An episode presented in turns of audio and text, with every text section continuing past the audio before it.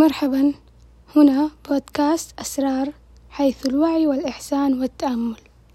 كنت أتحدث مع صديقتي وكانت تقول أنها دائما ما تصلي صلاة الوتر ولا تشعر بشيء ولا يتغير في حياتها ولا يستجاب دعائها.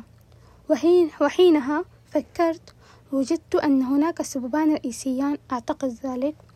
السبب الأول أننا نصلي بسبب حاجة لنا وكأننا نقول لله ها قد صليت فأين جائزتي؟ أو أين دعائي الذي دعوت به؟ ولم يستجاب. وهذا طريقة خاطئة جدا. فنحن من يحتاج إلى الله وليس هو. وأظن أن السبب الثاني هو عدم الخشوع في العبادات التي نقوم بها. وألاحظ دائما أن البعض حينما يصلي يتطلع إلى كل شيء حوله إلا عند موضع السجود. وهذا خاطئ جدا وجميعنا يعلم ويغفل. تخيل لو قلت لك أنك سوف تقابل ملكا فماذا تفعلين حينها؟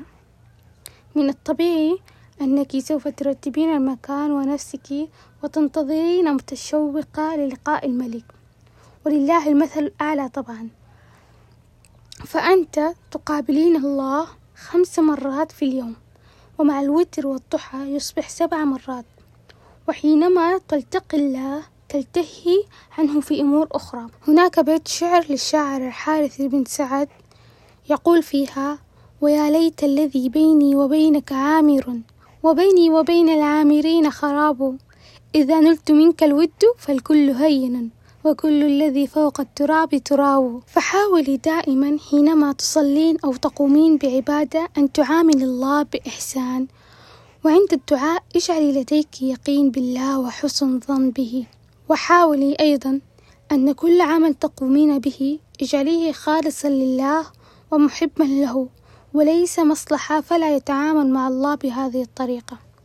وتذكري دائما أنك تتعاملين مع رب كريم ورحيم وغفور. واستودعكم الله الذي لا تضيع ودائعه أبدا.